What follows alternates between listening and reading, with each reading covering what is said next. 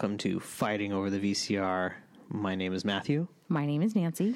and welcome back to the podcast where um, my sister and I discuss movies that we grew up watching. Um, I want to thank you all for listening. And this week, um, this is kind of a we're gonna should we call this game night? It is like a game night. It's game night, It is game night. but uh, no clue this week. Yeah, no clue. There's no board games. There's no board games. Tonight it's games that, well, it's movies with the word game in them, basically. mental games. Mind games? Mind games. I don't know. So later in the podcast, I'm going to be talking about a movie that I really like, and I'm really glad I got to rewatch it called War Games. But Nancy's going to get us started off talking about a movie that is just straight up the game. The game. Not not to be confused with um, the rapper The Game. I don't know who that is. I don't know him very well either, but there is a rapper named The Game, and and I'm it's like post. I don't know when it's, it's probably two thousands. I think is when he became big. I don't know. You know more than I do. There's a rapper named The Game. Okay. But that's not what we're talking about. No. We're talking about David Fincher's 1997 movie, The Game, starring Michael Douglas and Sean Penn and Deborah Kara Unger. It, Say that ten times fast. oh, yeah, Kara Unger. Kara Unger. So the game, those are the three, you know, those are the three main characters, you know, Sean Penn, Michael Douglas, and uh, Deborah Kara Unger, who she hasn't really done a whole lot other than this movie. Like, this is the main, her main credit. Looks like she does a lot of Star Wars voiceover stuff. Oh, Yeah. how do I? Okay. no, Yeah, it's kind of weird. Michael Douglas plays Nicholas Van Orton, and it is his 48th birthday. His younger brother, Conrad, also called Connie, um, kind of has been distant, or they just haven't connected for a long time. It's been about Well, two or three years. They're since they've they're estranged from each other. Um, the last time they saw each other was at their mother's funeral. Yeah. Connie's or Conrad is played by Sean Penn. Yeah, and he's he's kind of a troubled dude, you know. He's They- had some drug problems, had some like personal life problems. Yeah, and they, they they grew up as a very wealthy family, and wealthy. um, as some people with those kinds of means, sometimes they you know don't make the greatest decisions in life or whatever. So, anyways, it's Nicholas's birthday, and his brother pops up out of nowhere, and they meet up. He pops up as Seymour Butts. Yeah, he- um, he le- meets him at a restaurant. yes, he leaves. he leaves Nicholas a message under the name Seymour Butts about going to lunch for his birthday. yeah. They then know at that point to go ahead and have their lunch, their lunch under that name. Yeah. So Connie and Nicholas haven't spent a lot of time together in the last several years. Um, they were together at their mom's funeral, but they hadn't seen each other in a while. And Connie wanted to give Nicholas a birthday present, and he gives him this invitation to a game put on by CRS. Well, he doesn't say it's a game. He says tells him to call them Was it CRS or CSR? CRS, CRS.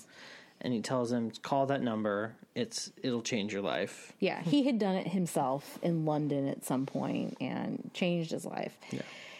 So lunch breaks up. They a couple weird things happen at lunch. Like from the very beginning of the from from this lunch forward, there are um, things like kind of like accident things that keep happening to Well, he Nicholas.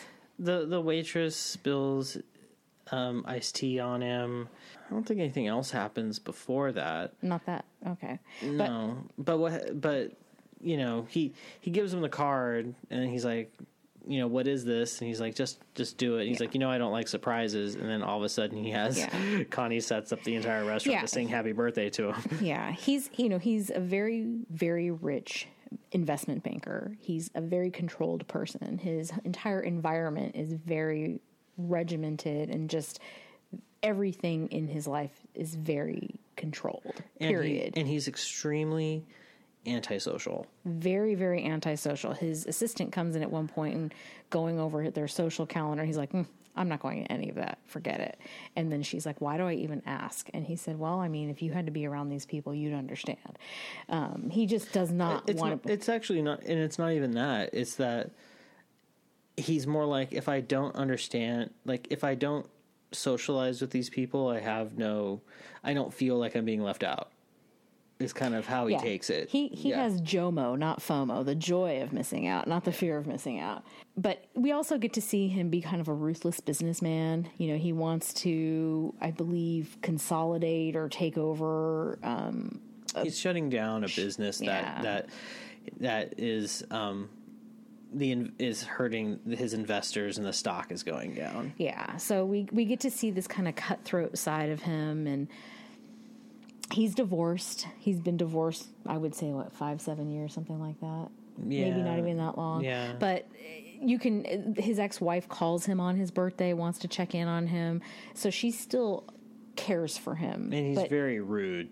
he's he's rude and he's just very isolated. I mean, extremely isolated. The most interaction it seems like he has is with his housekeeper, who I believe has been in their family like with their family his whole life. Yes. And um, another note about this is, you know, he's turning 48. His father died when he was 48. In fact, his father committed suicide, jumped off the roof of their house, and he saw it. And Nicholas was maybe like 10 or 11 Maybe. and Conrad is maybe five or six or something at the time. So you kind of have If this that. history. So because Nicholas is turning 48, the same age that his father was when he died, there's a lot of this kind of ominous feeling through this whole movie. He does agree to go to CRS and kind of get put through these tests and whatnot. But honestly, Matt and I don't really want to reveal a lot of the plot from here on out because the rest of the plot it, it is a very David Fincher movie where there's lots of twists. And if you haven't seen this, even if you have seen it, it's still not really fun to talk about all the little twists and turns that happen I in the movie. I think the best way to describe it, because if you watch the trailer, you'll you'll see this. Yeah. is that he agrees to play this. You know, when he goes to CRS, they tell him it's a game. He's like, fine, whatever. It was a gift. He agrees to go through with it just out of like. You know, part also because of his curiosity. I think he's just curious, like what it is. and maybe a challenge, something to conquer. Yeah, something other than the business world Yeah. and everything. And um, they, throughout the rest of the movie, they turn his life upside down. Yes, from- from in a in- very destructive, like very, very destructive, almost life Yeah. and death kind of manner. From invading his privacy oh yeah, to, you know, putting him in life threatening situations. Yeah. And really kind of pushing him and challenging him in ways that are out of the, con- you know, very much out of the comfort zone that he has created. Oh yeah. The character who we know for a majority of the movie, Christine, she kind of plays this very primary role in this game.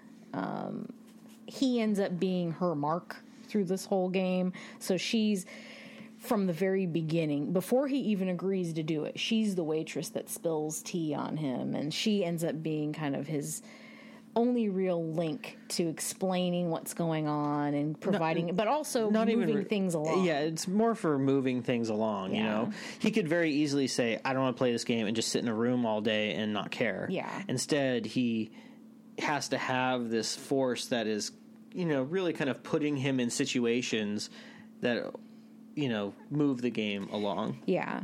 I think without going into, like I said, a lot of the twists and turns and whatnot, I think what's more interesting to talk about with this movie is kind of the larger philosophical questions that come up with it. I mean, it, it's in some ways it's kind of an "It's a Wonderful Life" story in That's the sense exactly what I was going to say. without having the mm-hmm. whole you've you've get to see what the world is like without if you'd never been born it's not that kind of a twist but it is a if you are take if if you have everything stripped away do you still have any hope or any desire to move forward. Yeah, I, I, I made that exact like when I was thinking about this movie, I made that exact same kind of correlation where it's like as if the first like 15 to 20 minutes of the movie were 90% of It's a Wonderful Life and then everything that happens after the bridge scene of It's a Wonderful Yeah. Life turns into is like the rest of the movie, you know, where you're just kind of It's like it's a wonderful life inverted. kind of Because we spend it's almost like he's living in Pottersville most of this movie. I wouldn't call where he lives in San Francisco Pottersville. No. Oh. Michael Douglas. He gets to film in in San Francisco a lot. What a lucky guy. Well, other than the game and Streets of San Francisco, the television show from the seventies, what else has he done? Uh, Ant Man oh, that's right. and Ant Man and the Wasp. Two really fun movies. Yeah. Yeah.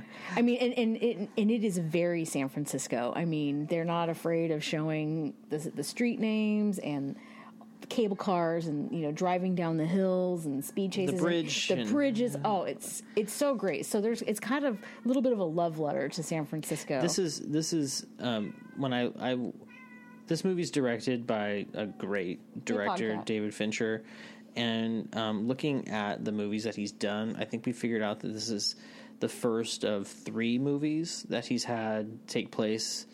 Um, if not all of, but somewhat in San Francisco. You've got I know two of them. the first is um, this movie, then Zodiac, which Mm-hmm. we reviewed in episode five, and then Social Network, Oh, which yeah. has Yep. a lot of Bay Area, San Francisco kind of ties. Um, More Silicon Valley than San Francisco. yeah, not exactly but, the same. but it's got a lot of scenes in San Francisco. But Fincher grew up um, in Marin, Oh, Marin okay, County, sense so then. he's got uh, some connections there to um, the Bay Area. I would say the geography of San Francisco makes this movie even in- more interesting because kind of a if you've if you've never driven through San Francisco, it is a maze. Driving through the city is like playing a game in itself. There's one-way streets, there's so many steep hills, you can get really turned around. I personally don't really enjoy driving through the city at all. There's the crookedest street in the world. exactly lombard street i mean it's it is an interesting place and it's incredibly diverse there's so many different little pockets and neighborhoods and Yeah. whatnot so i mean you can see so many different things in one i don't even know what the square mileage of san francisco is but Well, it's, it's, it's very it's a very interesting place Yeah. for a film like this Yeah. One of the other areas where the movie is filmed is at the the Van Orton estate, mm-hmm. Which um, they make sound like is in some place in San Francisco. But if you look at if you know anything about San Francisco, seeing a house like this, there's no way this is San Francisco. And in reality, no, it's not. It was actually filmed at a place in Woodside, California, Yeah. named the Filoli House, which Oh. is the Filoli. Um, there's a huge garden there, and it's and it's south of San Francisco, clo- kind of in between. Um, the bay and the ocean on the peninsula. Yeah. And it's very beautiful. If you're ever in the Bay Area, I highly recommend, Yeah. you know, maybe going there. It's not the cheapest kind of tour, but it's a beautiful place to kind of roam around. That house was where they filmed a oh, lot Oh, of the, the interior and exterior scenes. So, for example, there's a the courtyard where he sees his father at the beginning of the movie in the flashbacks. Yeah. And a lot of the flashback scenes of them in like the kitchen and everything like that, all filmed at the Filoli house. that's really cool okay Yeah. that's that's a really so there's so def- there's that definite like Bay Area connection Yeah. that um, you know Fincher brings into this, which is really neat. And, and and like I said, kind of like in the Zodiac, it ends up being a character. Yeah, very much so.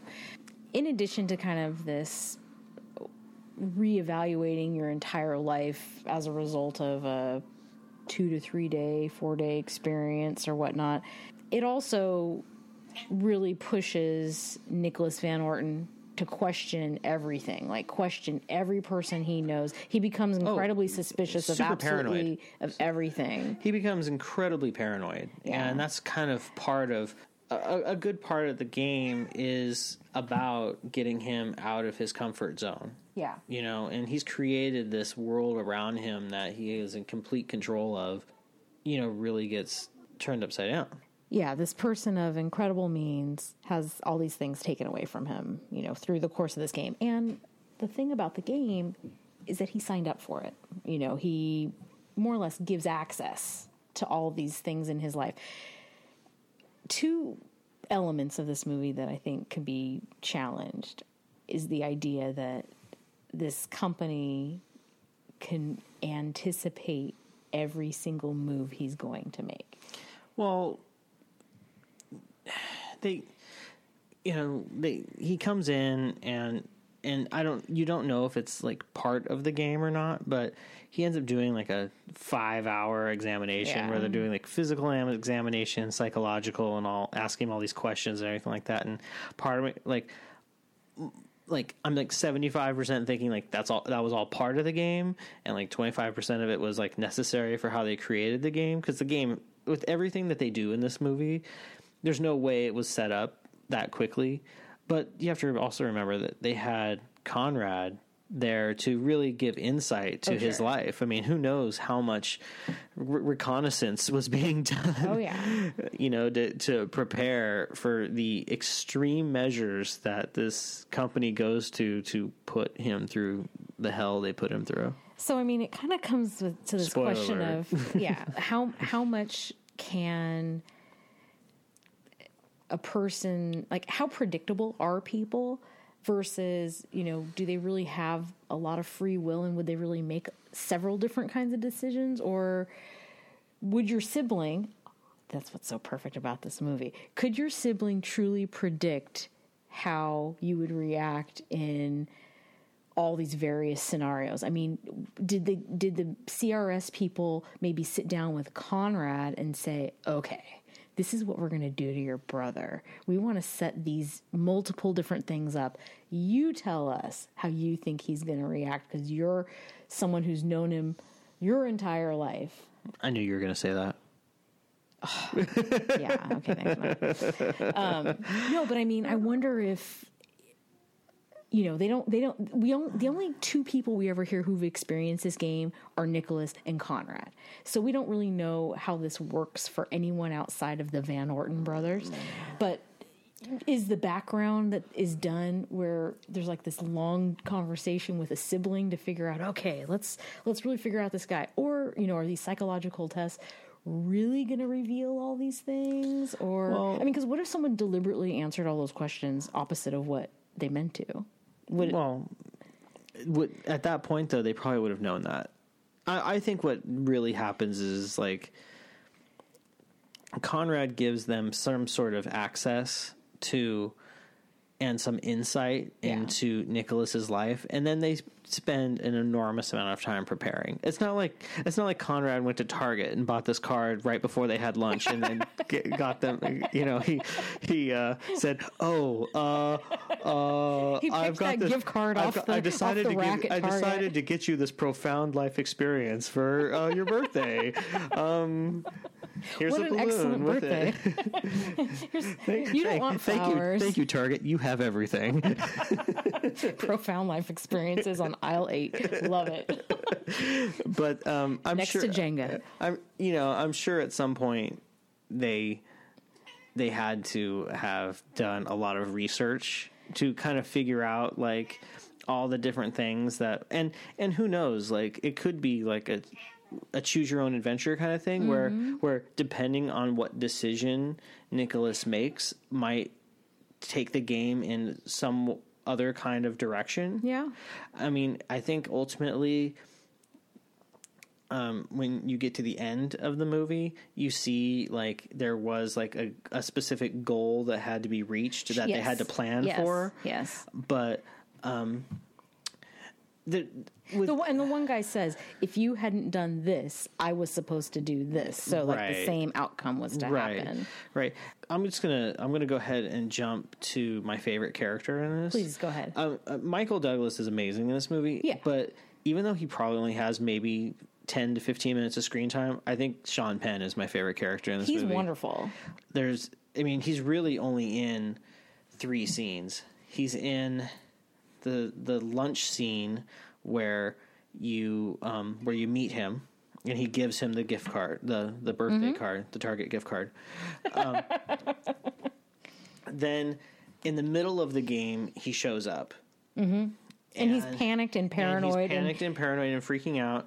And that's also where one of my favorite scenes in the movie is, where he and Nicholas, aside from the game, start having a confrontation about their relationship. yeah, And, you know, he brings up one of the key things that he brings up is, you know, um, that you know he didn't Nicholas as the older brother didn't need to be his dad in his life or or help him with it or or help him along the way or anything like that. Yeah. And Mike and Nicholas is like I didn't have a choice. Yeah. And that is like a really that's a very key moment about their relationship, about his personality. Yeah. You know, he witnesses this this death of his father at a young age and how that shapes his whole personality and now he's the same age mm-hmm. that his father was and how is he going to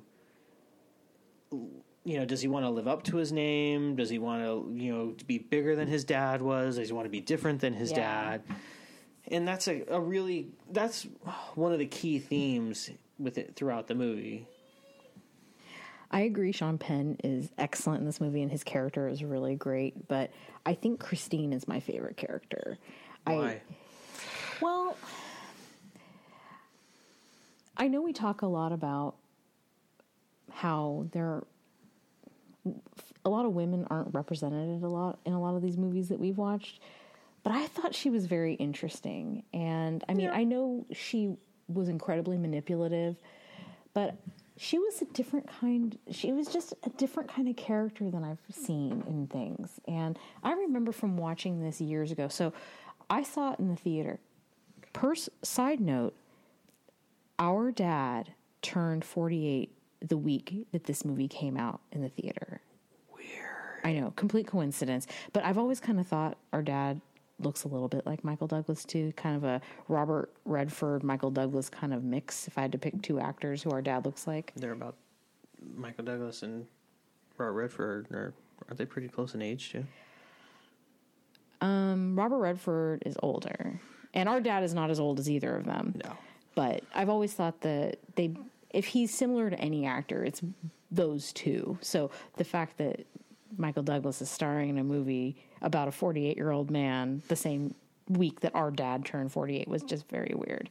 And I did see this in the theater. I don't know if I saw it right the week it came out, but I saw it pretty soon after.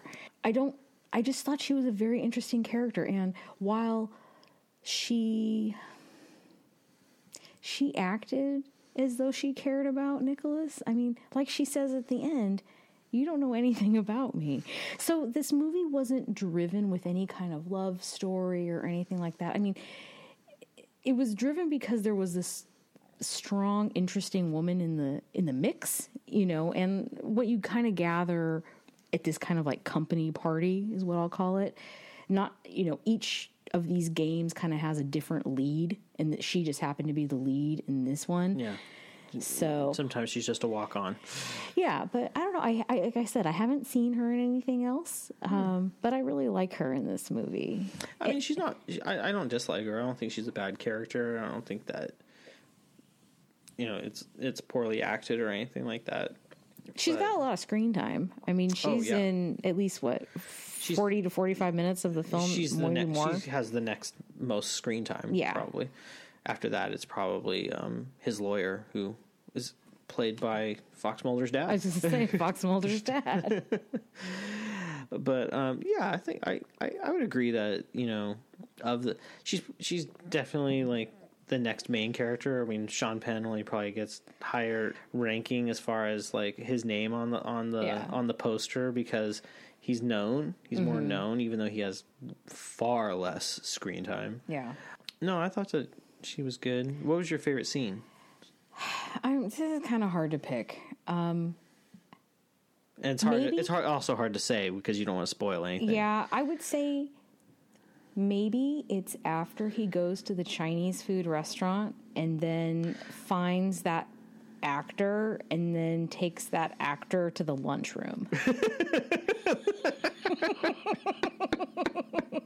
and when I say that actor, I'm not saying someone employed to make the movie the, the game. I'm talking about someone who literally is known to be an actor in the movie. He he he advertises um, a, a prescription med like Tanagen or something or Tangine or whatever that was called.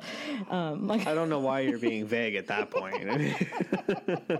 But I mean, I think that lunchroom scene because I feel like that was a moment where he was trying to kind of exert a little control over this whole shitstorm that had happened to him. yeah, that's a, that that's a good scene. There's this. There's I, I believe the scene that you're referring to takes place in the um, lion and tiger cages at the San Francisco Zoo. Well, That's where it's filmed, at least. Oh, the lunch scene is not what I. That's not what I mean. I mean when literally they go to that lunchroom, Oh, the lunchroom scene. Oh, okay. but he is with the actor.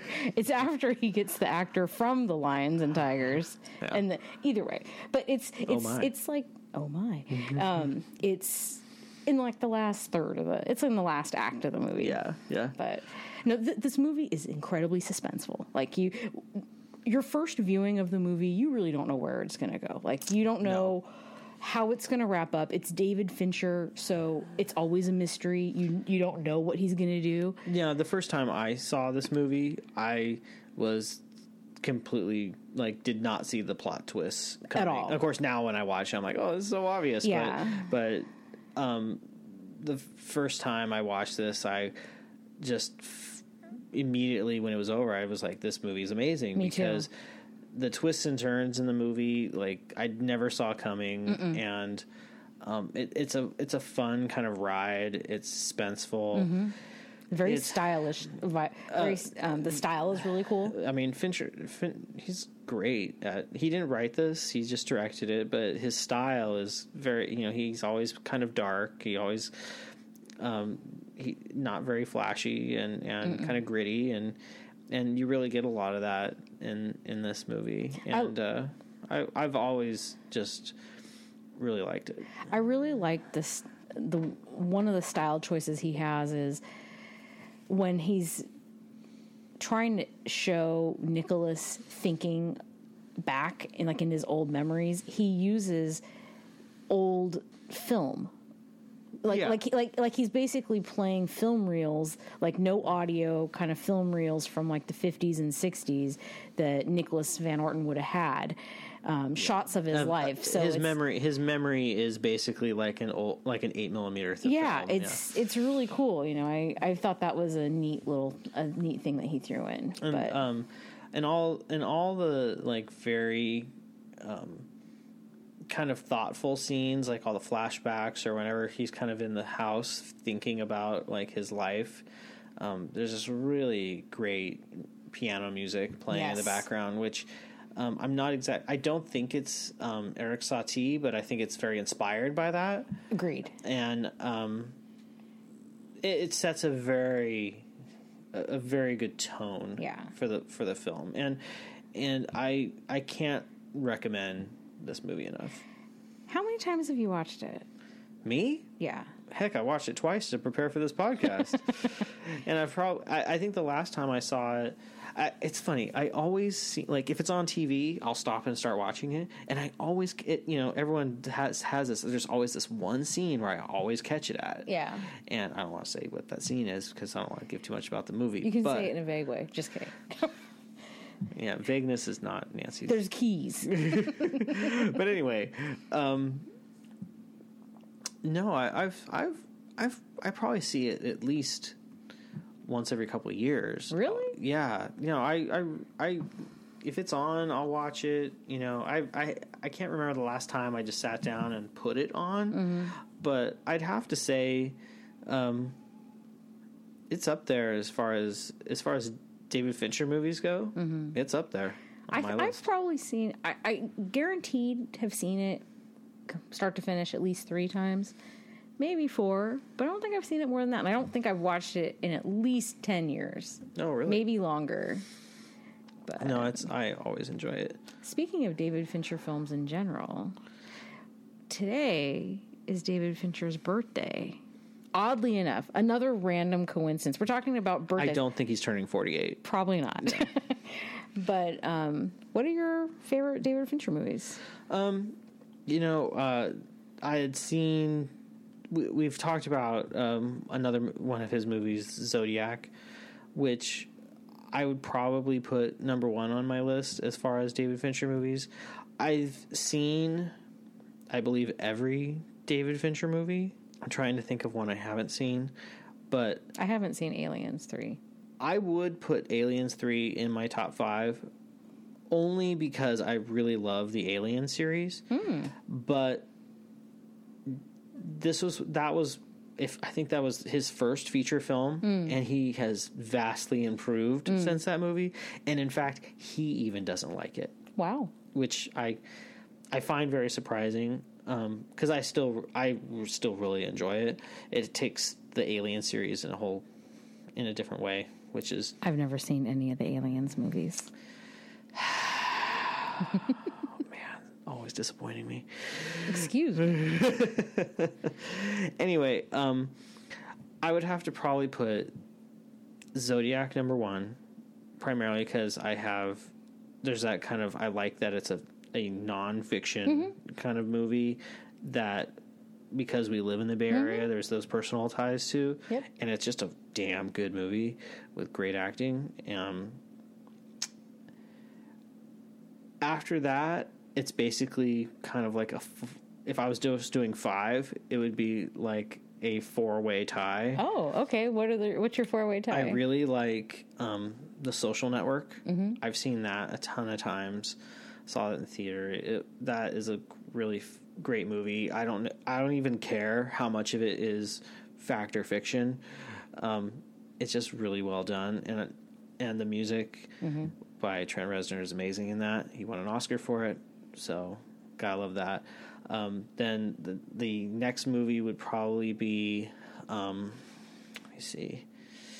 well, they're four way ties, so it doesn't really matter. It's so hard though because I like so many of his movies, and on, then I'll like blank on like which movies they are. I love, I like Seven, but there's like a goriness to Seven that kind of kind of turns me off sometimes, and um, one of the actors in it um, is kind of Problematic. problematic. I really like Panic Room, and a lot of people don't like they they put it like if they're ranking Fincher movies, they don't like it as much. But I really enjoy Panic Room. It's funny you mentioned Panic Room because doesn't have Jared Leto in it. Jared Leto. And here Sherry and I just started to do a my so called life rewatch. It's like Jared Leto didn't have cornrows in my so called yeah, life. I mean, I really, I really like Panic Room. So I think you're done. I think you said four. I think you said five. No, um, You said Zodiac. I'm assuming the game is one of them, right? the game. Yeah, the game is in. And Aliens. And yeah, I, I'm trying to think if like I'm not gonna put Gone Girl in that top five. Gone Girl's okay. I I just found like I don't have necessarily like a lot of issues with Gone Girl, but that is not a movie I want to watch again. I want to watch it again. Um, it, It's in my top five. um, I had only recently seen Curious Case of Benjamin Button within like the last year, and I kind of liked it. I thought it was, um, I thought it was kind of interesting. A lot of people compare, like I remember one of the things that people said about Benjamin Button was it was a lot like Forrest Gump, and I was like, Your what? favorite. I was like, what? But uh, no, and then um, let me see, seven. trying to think of anything. Well, let me start with mine because I think there's Yeah. movies in mine that are not you're not mentioning. So Okay. the game is I, I'm not going to put them in an order because kind of like Matt, it's hard to really rank them. Yeah. I've tried to do this before. I don't want to try and do it again. It almost but, seems like but it- just I'll just every talk time about you watch one of my them. five favorites. So definitely the game, Fight Club, Gone Girl, Zodiac, and I'd say Social Network would be in there too. Panic Room would not be. I haven't seen Aliens three. Seven is so great. Seven, I think, is a very interesting movie and it's very intense. And I do like the, I do like the idea of a serial killer following that kind of that kind of guideline you know mm-hmm. like like the the whole idea of the seven sins and whatnot and like mm-hmm.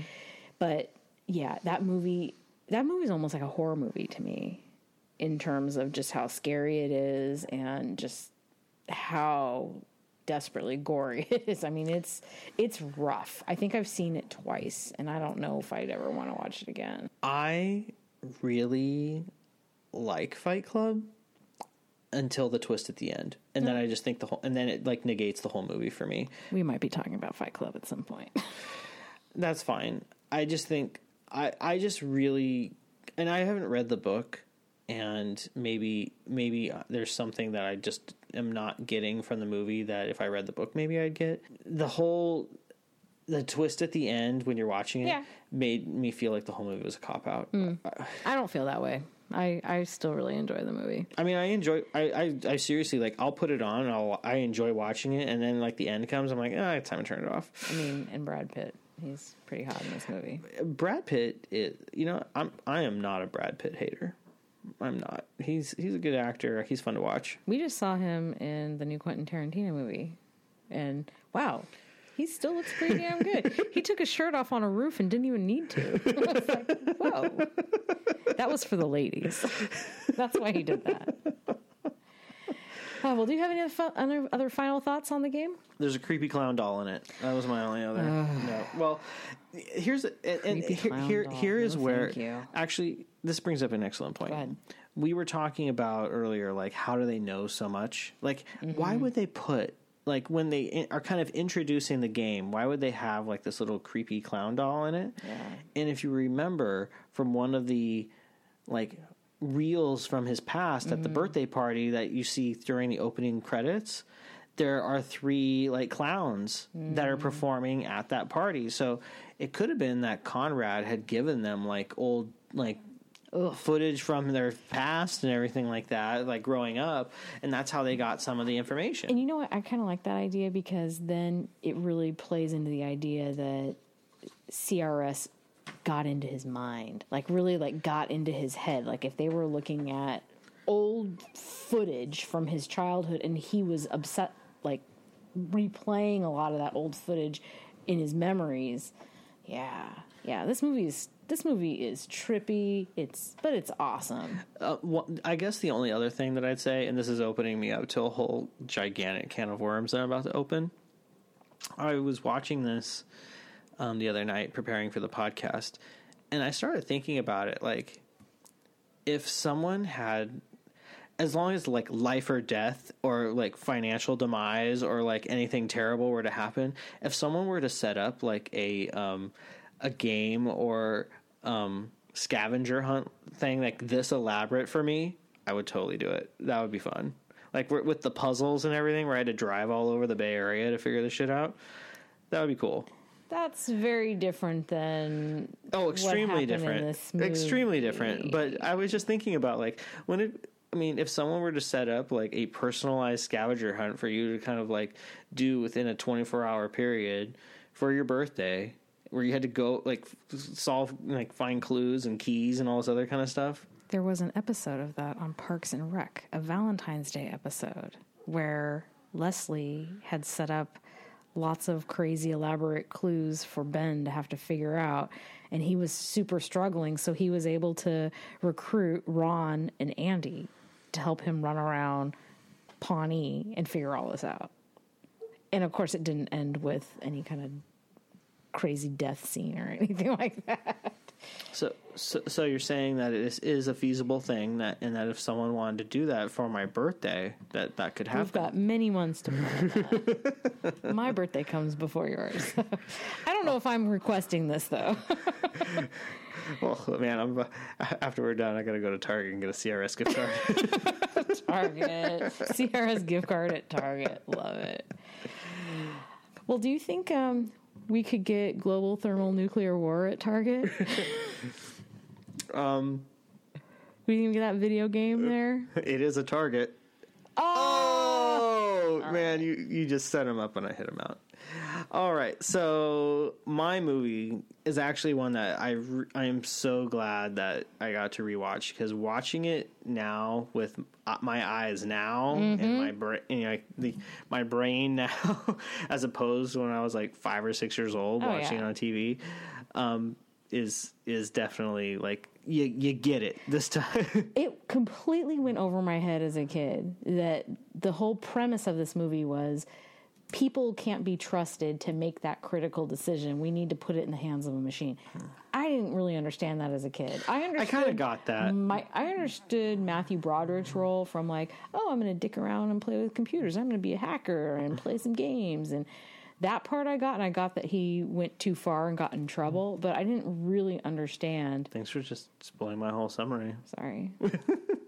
So we're going to talk about War Games, Yeah. a movie that came out in 1983, um, in the midst of the Cold War, mm-hmm. and stars Matthew, a very young Matthew Broderick, Ally Sheedy, um, pre-Breakfast Club Ally Sheedy, Exercising Ally Sheedy. Yes. She like runs a lot in this movie. runs, Has leg warmers on. yeah, Stretching. doing doing aerobics. Yeah. you know she's gonna be on TV. exactly. and uh, uh, Dabney Coleman Mm-hmm. uh, making um, his second appearance on the podcast after Muppets Take Manhattan. yep. But um, yes, as Nancy was um, I, I totally spoiled Matt. spoiling spoiling for me, um, the movie is about uh, Matthew Broderick plays 16, 17 year old high school kid who um, loves video games. You see him in the arcade. You see him, you know, and eventually you see him at home um, on his um, a very new thing in 1983, a personal computer. They use his floppy disk the size of record, record albums. Yes, 12 inch floppy disks, and who that who where he has a modem, but the dial up is a literal phone that you put on a like connecting device where you take A the cradle. receiver. The receiver connects to the computer using a dial tone Oh to communicate. It was so Um, awesome. And he's kind of you know he likes his video games and he he's got some hacking abilities he likes to hack into the school computer in fact he he intentionally gets in trouble in a specific class just so he can go to the principal's office because he knows where the password is Yep. and look up the password so he can go in and manipulate all of his school records This is like ultra computer hacker Ferris Bueller version. i you know and and almost to the point where it's like I mean, Ferris Bueller he, didn't cause everything, these every- problems. everything he learned in this movie, he did not realize. Oh, I'm going to have to do this again in another movie where I have to a- change. the, the tone of that movie quite different than the tone of this. I don't remember him being absent nine times. anyway, um, so Matthew Broderick's character David, David Lightman, um, again, he likes video games, and he's looking at a magazine where he sees um, that this company Protovision out of Sunnyvale, California. Um, and, and at the time, David and his family live in Seattle, are coming out with all these new games. So he tries to figure out a way to hack into Protovision so he can play these games for free before they, they get released. And while he's doing research and trying to do all this, he inadvertently hacks into a supercomputer at NORAD um, that is in charge of all of the United States nuclear weapons.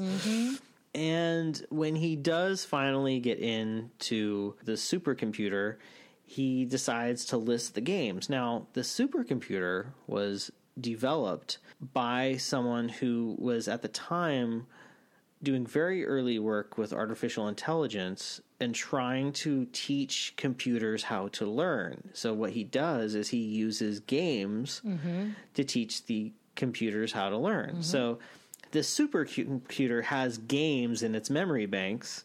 So, when David accidentally hacks into it, he lists the games. He sees like poker and chess and stuff like that. But he also sees like guerrilla warfare and the famous one, thir- um, global thermonuclear war. And he decides, oh, I want to play that game, which then starts him on starts our whole story of him running this test simulation of global thermonuclear war, which then triggers a a terrible string of events that are all kind of happening behind the scenes. Like we all see everything happening on screens and stuff, but you don't see like tanks rolling out or subs going under the water or Yeah. Russians running around or anything like that.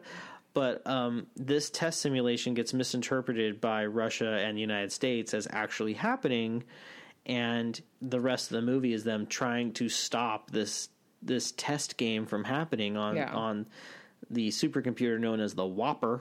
The WOPR. Them trying to figure out how to do this. So he gets arrested by the FBI. He gets taken to NORAD to meet Dabney Coleman, who's the person who is in charge of this uh, supercomputer. Yeah, he's really, really pushing that machines should be in charge of global annihilation. Yeah. So at the beginning, so before we meet David, the movie opens up with a scene in a nu- in a silo. Mm-hmm.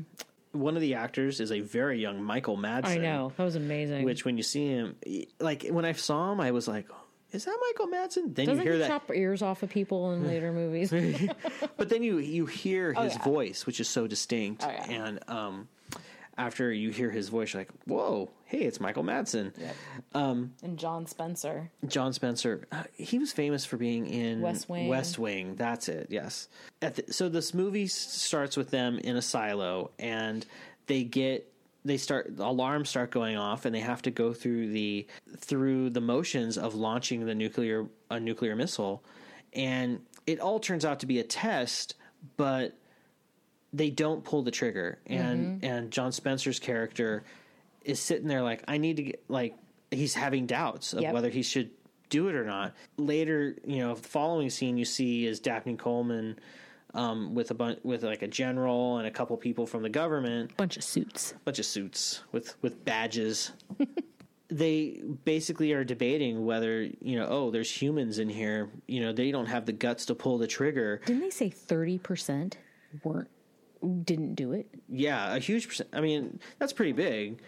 But um, so because of this, they call the president on like the special phone, and they you know replace the human element at that point and put in the WOPR to control all these nuclear warheads. And this is probably the largest kind of like story plot point that I did not understand watching this as a kid. Yeah, I didn't understand John Spencer and Michael Madsen doing that test that they didn't realize it was a test, and then John Spencer having doubts.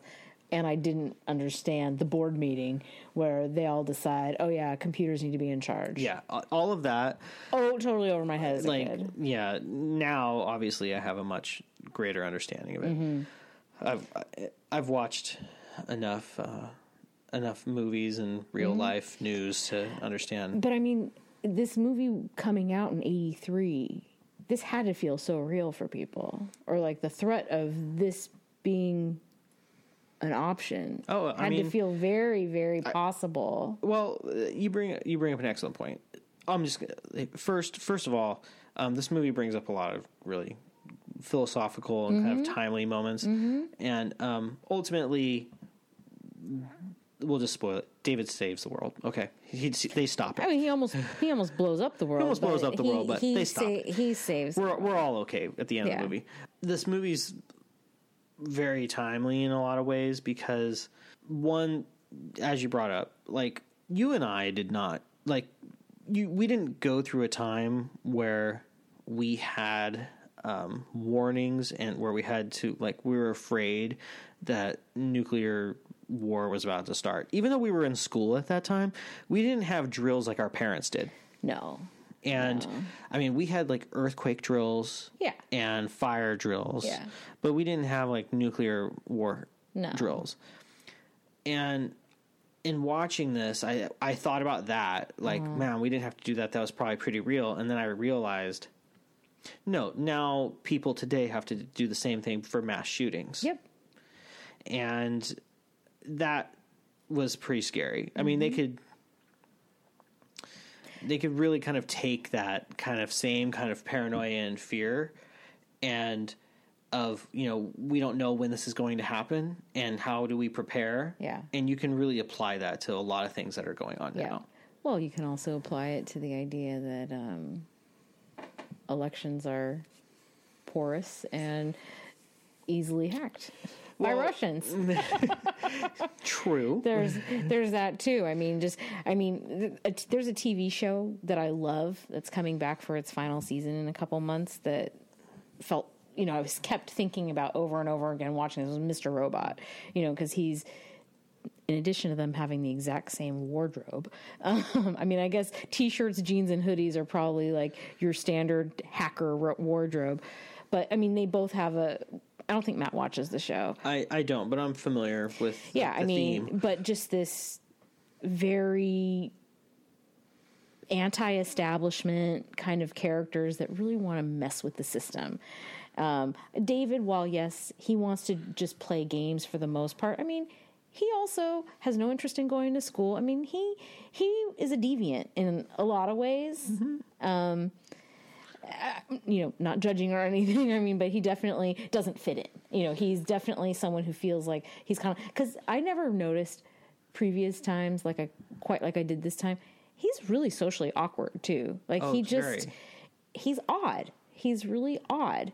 And Elliot in Mr. Robot has a lot of the same problems. He's got a lot more problems than David does, but there just seems to be this element of these kind of offbeat characters feeling very comfortable manipulating people's private information and breaking into systems and things like that. And anyways, Yeah, I mean, I, I think that one of the things that's kind of fun for me to watch in this movie is the technology. Oh, yeah. I mean, because we, I mean, we were very lucky to be introduced to computers at a very young age. Um, King's we, Quest, baby. We didn't necessarily have twelve inch floppy disks, but we definitely had like the five and a quarter inch Oh, yeah. floppy disks Yep. and a monochrome monitor, and not a. Uh, and and we actually even before that had like a computer that we hooked up to our television, and you didn't save anything on disk. We saved it to a cassette. Do you remember that? And you you like programmed it with like ASCII text. Do you remember No. having that? No. um, and it played video games a little bit. But just watching the technology and um, one thing that really I I thought of too was like computers back then were super expensive. I don't know how David had all this stuff in his room. how did, I mean he he he wasn't Well, his the mom is a real estate agent, so maybe the real estate economy market. was like booming in Seattle back then. I don't know, but I mean, it, it seemed like I, I did. I, it didn't seem very um, realistic for a kid to have this in his room. Uh, the stuff that he had, Yeah. But at the same time, who cares? Um, but then again, like looking at like the WOPR. I mean, the the power that was going through that in all of NORAD is Yeah. probably less powerful than what you have in your pocket right now. I mean, it's crazy. pretty it's pretty crazy. So that's fun for me to watch. Sure. Not just kind of as kind of a tech geek a little bit, Yeah. Mm-hmm. but also it shows the times. It'd be they they made a sequel like I think they tried to redo this movie and they kind of made it like a sequel and came out I think in the 2000s the 2010s um called like War Games like Dark Code or something like that. Oh, that's stupid. And it's like it, it, it wouldn't feel the same because technology is so different. I'd almost rather watch um, uh, Live Free or Die Hard. I think was the the Die Hard movie with um, Justin Long and uh, Tif- Timothy, Timothy Olyphant, Olyphant. where there's a, a huge hacker kind of aspect to that. just watch That's Mr. a little, Robot instead. That's a little more more um, now than what's going on. yeah.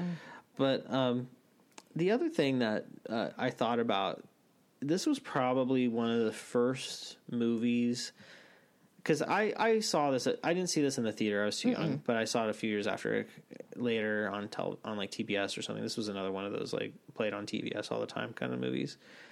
But this was probably one of the early ones that I had watched that really kind of made me think about how how many like military based movies came out in the 80s Oh, an incredible amount. I mean, we'll, we'll probably talk about a couple more of them later, Yeah. but Tons. I mean, there was de- they were like it's I don't know if it was just like, hey, this is what makes money or what, but there was definitely like a Hollywood push to like really feed the the anti you know communist Yeah. Mm-hmm. cold war paranoia to like A lot of sell t- sell tickets with like commando and rambo and Top Gun. Top Gun and all these different kinds of movies. And there's some that, you know, I remember watching that, you know, Iron Eagle, Mm-hmm. I remember uh, that. American Ninja Warrior, uh, or not American Ninja Warrior, American Ninja. American Ninja Warrior is a totally different thing. That's thing. different. I do watch that though because that's kind of fun. I sit there, and- Obstacle I sit course there and kinda wish, I sit there and wish I had the flexibility and skill of of the people on on that show. But um, and and it's funny though. But like as a kid of the '80s, like we a lot of us just grew up on. I mean, we had like GI Joe and all this other kind of stuff. We really grew up with like this whole militarized kind of kind of childhood well, Reagan. and yeah, I mean, you had that. You, you see it in a different light now. I want to point out that I feel like the general is made to look very goofy and silly. I don't he think used so. he well his language is very juvenile. He just I think it's just. I think it's just his. he doesn't sound as intelligent as everybody else in the room. I think it's just his, the the character that they've written has kind of like a Texas kind of southern background. I mean, they show him like putting chewing tobacco in a few times and Yeah. and and maybe it's po- maybe it is kind of he he's the first person to be like I don't think we should have computers running everything. yeah. Which so he's he's definitely of sound mind there, but, But he I also think because he sounds kind of unintelligent, he just sounds like oh he's are you just saying people with southern accents are unintelligent? No, I'm saying the no the the way just the way he chose to describe things like you this was this is before you guys were even watching Howdy Doody or just some of the darn tootin' like there's just certain things about That's just it's, it's just I don't know I don't. I never. I never took it as they were trying to make him less intelligent, or um, I think it was just his background. I think I, I. If you were to describe it, I would say the cowboy aspect, and and I think that that is a critic, not a criticism, but that is a way that I think other. I've seen it in other pop culture things where America is described as a bunch of cowboys, and that is Mm-hmm. Yeah. our mentality, is a cowboy mentality. Yeah. and maybe it was a maybe it was a commentary by having him having kind of a cowboy background. I think that sounds right. That sounds fair. I the only reason I say I interpret them trying to portray him look less intellectual as the other guys in the room is because the other guys in the room who believe so much in the machine could theoretically seem intellectually superior. So therefore, you need to follow what they're saying because, of course, the machine makes sense. But then, of course, that whole idea gets blown up with what happens during the movie. Right. A couple th- other things I wanted to mention is um, Joshua. No, Joshua. Joshua. That whole kind of story with the creator of the um, of the uh, the WOPR and the games and everything like that with his son and Joshua and all that is is is very is interesting, kind of sad. Um, I love how, and and I've seen this in another. I saw this in another movie. So, in war games, they have like a speaker on the computer that will speak out the dial like the the typing that the mm-hmm. computer is doing. And that's a great trick for the movie. So david as he's typing can be saying like saying what he's typing like mm-hmm. hello joshua how are you? Let's play chess. And then the computer has a speaker on it so in this computer voice it'll mm-hmm. say that. There's another movie that does this in, from the 80s called Jumpin' Jack Flash with Whoopi Goldberg. Haven't seen it. It- It's it's pretty good, and that has kind of a hackery kind of aspect of it too. But um, they do the same thing, and um, uh, she's communicating with like a British operative, and then when she finally hears in the movie, she hears what his voice sounds like. So anytime he is communicating with her on the computer, it's just they just have the actor talking. Oh, that's cool. So you don't have to read her monitor. Yeah. And I thought that was cool. No, um no, the other thing that I was going to mention is I remember watching this movie, and there's certain things that David does that, and he's very smart. You know, he we can tell like there's a scene where he is locked in like um, a medical office at NORAD, and he is trying to escape and he figures out how to break out by like taking a tape recorder and some some clamps and hooking it up to this keypad like the the other side of the wall of this keypad that has like this tonal kind of code that goes in and he breaks out. And I remember like being a kid being like like locking myself in the bathroom and like be like like with the with the ability to unlock it and being like oh i gotta break out of the bathroom. What can i do? And like going like to light the light switch and like pretending like i'm hooking up something from the drawer in the bathroom Yeah. to unlock the door and like pr- you know just playing. But it, it, it i remember mocking like Yeah. like pretending that. And then there's a scene where um after he does break out he's on a road and he takes like a piece of metal undoes like the the um the receiver on a on the phone on a payphone and Payphones, and hook wow. yeah um kids look it up and um just takes the piece of metal and hooks it up to like to the magnet and puts it next to the phone and like somehow gets a dial tone to get a free phone call Yeah. and i remember being like that is the coolest thing Yeah. that doesn't work but I always pictured that piece of metal being um, the tab off of like a soda can. yeah i think that's what it was Yeah. So, you know, he No, couldn't find quarters on the ground, Yeah. so he used that and he just hacked his way into the phone. Yeah, like the MacGyver things that he does were really awesome because it's nice to see that someone's not just smart when he's in front of a computer. I mean, he really, he's really, cr- you can picture that he can build things and Another thing I wanted to bring up is impra- is uh, what I just wrote in my notes as impractical travel. Um, so the Oh, movie the movie takes three hours the from movie Seattle to the movie the movie takes place in Seattle. When David first gets arrested, he's outside of a 7-Eleven. They pick him up in a van, and then like the next scene in the same clothes and everything, he's at NORAD, which is in Colorado. And for the longest time, I kept thinking, like growing up, Colorado's like right next to Washington, right? It's right next to Seattle. And then he gets wired money to take a flight to Oregon to go meet the try and find the person who created the WOPR. And I'm just think and and then I'm just thinking like, oh man, all these places must be really close together because it, all this happens within like less than a day's worth of time. And Yeah. no, impractical travel. very impractical travel. And and there's a black there's some sort of you know time jump someplace or some like little wormhole where they can get from place to place.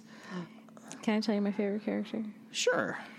Falcon's my favorite character. Yeah, Falcon he's, is he's is the best. He he not only is he my favorite character, but he's the main character in my favorite scene too. So my favorite scene is when they finally get to Goose Island and he's flying around his remote control pterodactyl. And then, you know, the kid the kids come inside and they, you know, are trying to convince him you need to go to NORAD. We need to deal with this. You don't understand what's going to happen. The whole world is going to like blow up. And he kind of is like, kids, you want to watch this movie about dinosaurs? like, see how these dinosaurs went extinct? You know what? Everything goes extinct at some time. Maybe this is just our time. Like, he's totally nihilistic It's about this. super creepy. He's it's so super just creepy. like if we can, if we all die, eh, I guess it's our time. In fact, I I chose to live here because we'll be right by a blast site. We'll get evaporated like that. Boom, like. We'll be dead right away. I feel bad for those poor saps that are going to end up with cancer and like die a slow death. Like that's the worst for them. It was so intense. That, like- whole- that scene that's my favorite is scene. that scene is creepy AF. It was it, it freaked me out. I was like Yeah. rewatch like as a kid I didn't get it. No, but then no, no. rewatching All it's over our head. rewatching it I'm thinking like, "Oh, this guy just doesn't give a crap and he knows that he is probably integral in the annihilation of half the planet and he's basically come to terms with that. Yeah.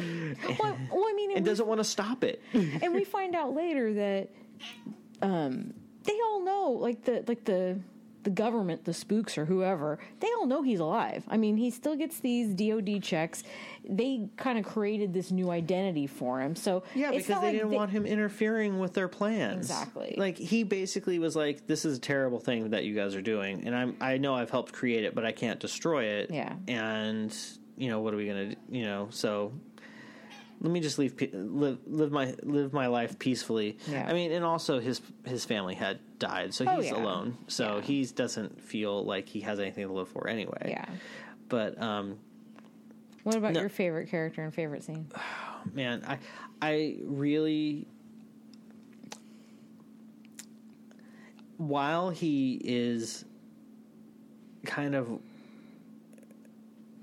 I, I think I just really like Matthew Broderick in this movie. Are you sure you don't like Matthew Broderick's dad? I'm not a great fan of his dad. Although, although when rewatching this movie, he his dad did something that I remember emulating as a kid, and I have now inspired my wife to do. Is um, his dad puts butter on bread, like he butters the bread heavily with butter, and then takes corn on the cob, and instead of trying to put butter on the cob, just rolls the cob on the bread. Like rolling, like spins it around ah. on the bread, and I remember doing that as a kid a couple times because of this movie. And I showed this to my wife, and she was like, "That's amazing! I'm doing that every time I have corn on the cob. Even if I, it's like even if I don't have bread, I'm gonna grab bread, put butter on that because it's hard to butter co- a corn on the cob. It was hilarious. His it parents kind of remind me of the parents in Heathers. Like he remind his parents remind me of Veronica's parents. They're just kind of they're just kind of there. No, they're not. I think that they're. I think they kind of have an integral role, a little more influence than like Yeah. Veronica's parents. Yeah. No, I th- I I want to say like I think Matthew Broderick while he's played been in a ton of things, if you say Matthew Broderick, people immediately think Ferris Bueller. Mm-hmm. But I think that if this movie would have been as popular or come out later and he was in it, this could be like that movie that would his career would go in a different direction if he, Yeah. if people had seen him in this movie at a time where he was at like a higher part of his of his acting career because I think that not not only is he played does he play the role very well, but he um there's something about how there's an innocence and an intelligence that he has that I think was actually very realistic. And and almost almost like kids that I grew up with were you know could have looked at him and ended up like him but it just turns out like no this is just how kids are Yeah. and and ended up being i mean he is he's almost like the the stereotypical computer kid hacker kid you know that from like the 90s Yeah. so and i think that the like the way he played him was very well Yeah. was very well done and if i had to pick a second character you know because he's the star it would be Ally Sheedy Ally Sheedy i thought she was, was great awesome. She was so great, and I I really liked that she was such like this very down to earth girl next door. You know, had a motorcycle, ran everywhere. It wa- she and it ran wasn't through the really- neighborhood all the time, and it wasn't really like And it wasn't a love story. while they were both like she was kind of flirty but not uh, like super flirty there it wasn't even like a romantic kind of thing they were f- they were just f- kind of friends and they had kind of a connection you know he helped her with her grades and they made each other laugh and Yeah. she kind of got kind of interested in like the things that he was doing but they weren't like together Well, and and they make it clear like he doesn't have a lot of friends. No. So I you know, he's got those two weird hacker nerds. Super, super intelligent, not a lot of friends. Perfect target for the Russians to be, make him a spy. Did Strickland ever have any hair? Oh, that that is that is the other thing about this movie. This was the first movie that we saw that actor in, and then later you see Back to the Future and like, hey, it's Strickland. he was an evil FBI agent in a movie. was he that evil? He was just doing his job. Eh, whatever. I know. Those, you know, I think that I think that's the other thing about this movie too. Like watching it as a kid, you're thinking like, oh, all these guys are bad The that are trying to. They're like the man. Now I watch it now, I'm like, they're all just doing their freaking job. They're doing their job, but I mean, I I feel like this the scene where he had been in McKittrick's office, and McKittrick's like, "So, who are you working with? Who's who's your who's Nobody. Nobody. Hmm. Oh, really? Where are you going? Who are you going to Paris with?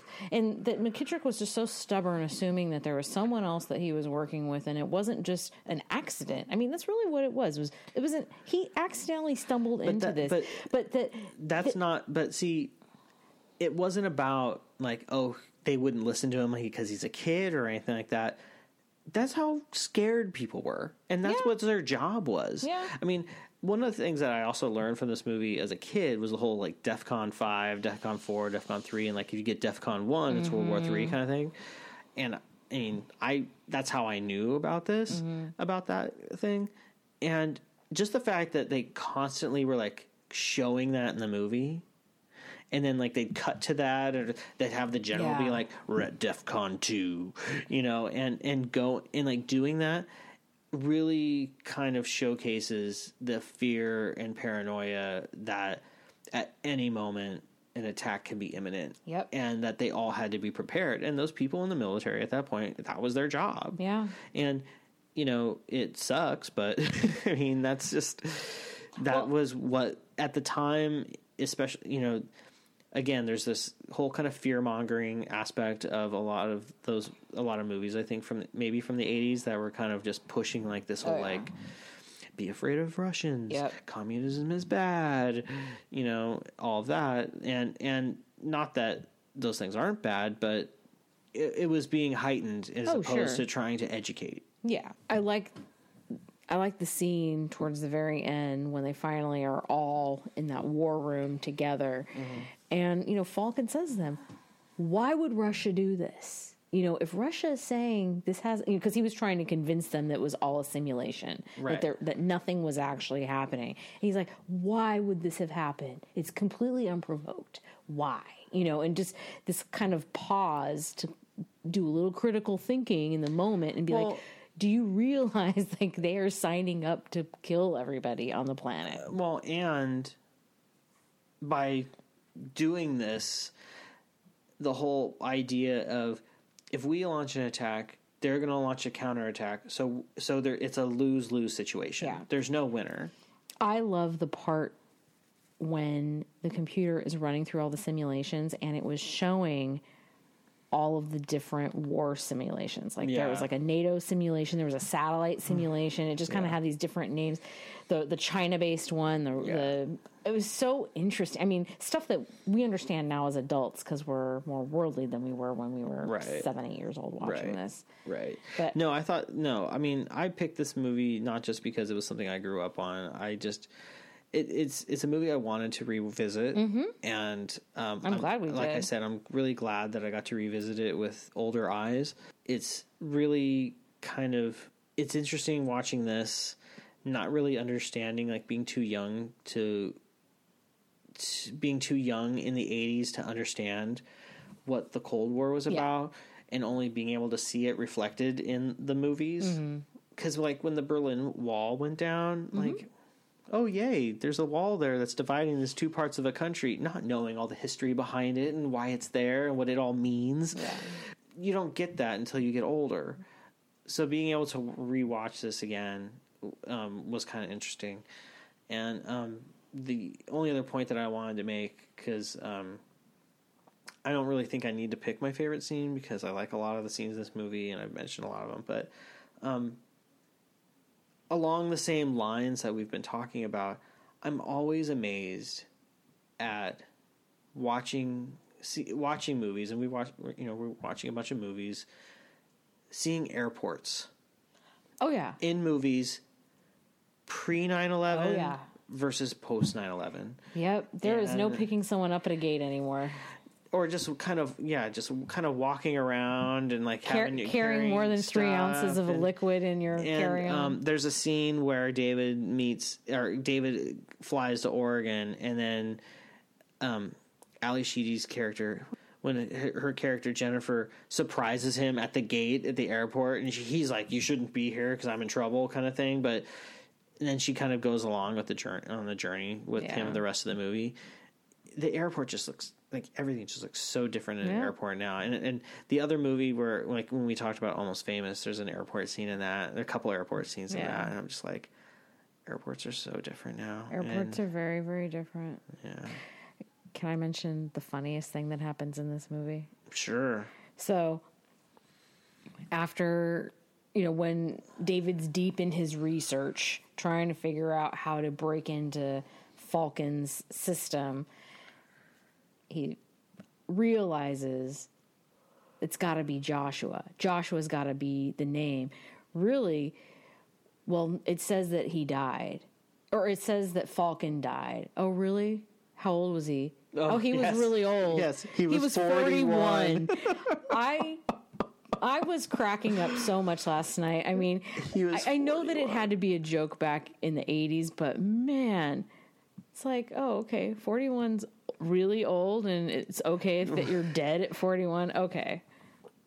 I was laughing so hard. Yeah, that was hard to watch. Apparently, apparently when Jack used to watch this as a kid, his parents thought that line was incredibly funny too, for the same reason. Like, Yeah. yeah, 41. yeah, oh, people. oh, yeah, you're right. That is really old. Yeah, yeah. Considering now, like what forty one was, you know, fifty years ago is now like sixty one or seventy one now. Or, Wait, oh, just it made. Oh God, I laughed so hard.